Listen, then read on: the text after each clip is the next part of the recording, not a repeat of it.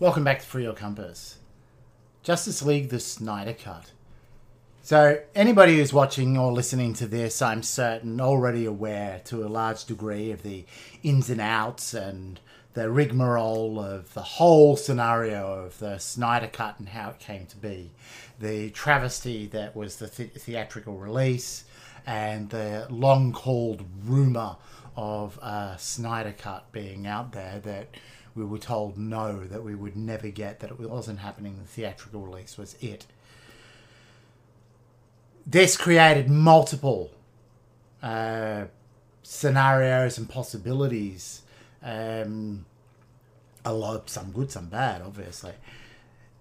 Throughout the climate recently in Hollywood and uh, TV studios that have been making uh, all of our long term fan bases and giving us content, the pushback has very strongly been no to fans. You know, they know better and they want to give us what they think is what we need to hear. Somewhat like going into a burger joint and being told that no, you can only have a salad because they know that the salad is better for you. You know a salad is better for you as well, but you don't go to a burger joint for a salad, you go to a burger joint for a burger. You know it's not healthy. You've already made that choice.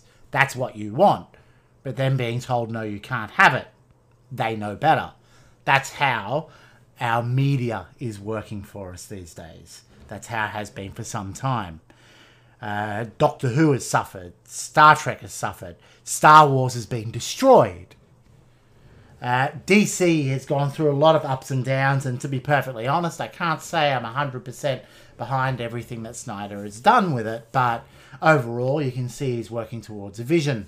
And what happened with the theatrical release, love him or hate him, it wasn't right. We waited and we finally got a yes for the Snyder Cut. This was going to be the biggest and most important thing for all fans worldwide. Is it good or does it suck? If it was horrible and it was a flop, then we lose. If Snyder pulls it off and gets us an amazing movie and it's successful and it does well, the fans win. We will finally get what we wanted and actually be listened to and be given what we want. We can go back to our burger joint and order a burger again without being told we're toxic and we're evil and we're horrible.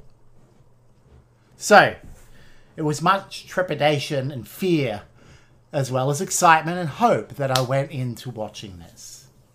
A four hour epic concerned this could very easily drag like a. well, like a really bad thing. However, aspect ratio bizarre choice aside, which you did get used to very quickly once you realize that that's how it was, it did not feel like four hours. The whole thing flowed beautifully. The characterization, the building, the storyline, the way that it was put together, the emotion, the nuances, it was amazing. This is Snyder's masterpiece. All I can say is I don't believe this guy has ever done anything this good before. This is the quintessential superhero movie. I am a Marvel superhero movie fan. Marvel is my go to. I love sitting down and watching them. Are they the best movies in the world? Don't be silly. But they're a great watch and they're a lot of fun.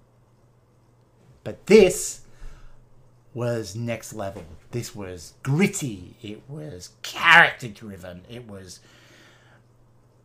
Despite the unrealistic craziness of the superhero powers and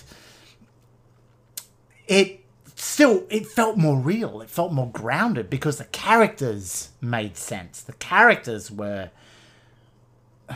deep.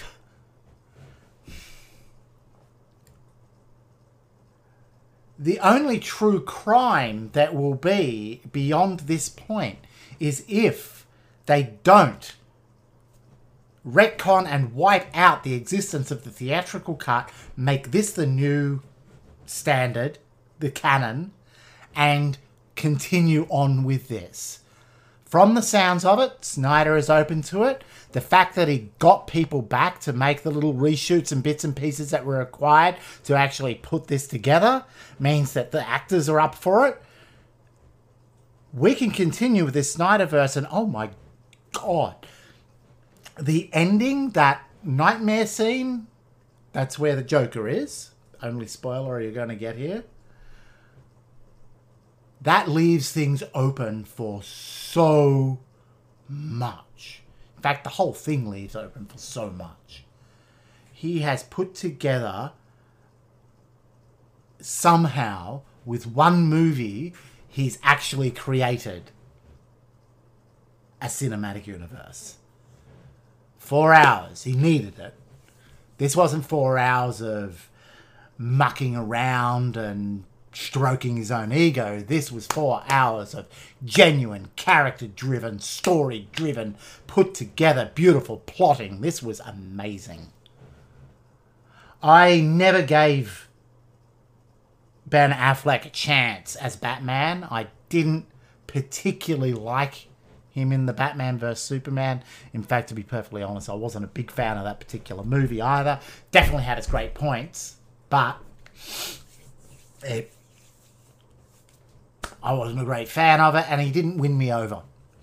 In this, he did.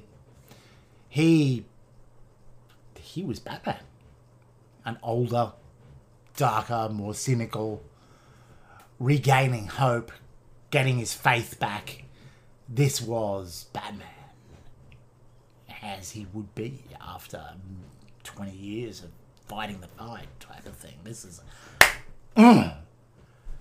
Affleck actually pulled it off. He was really good.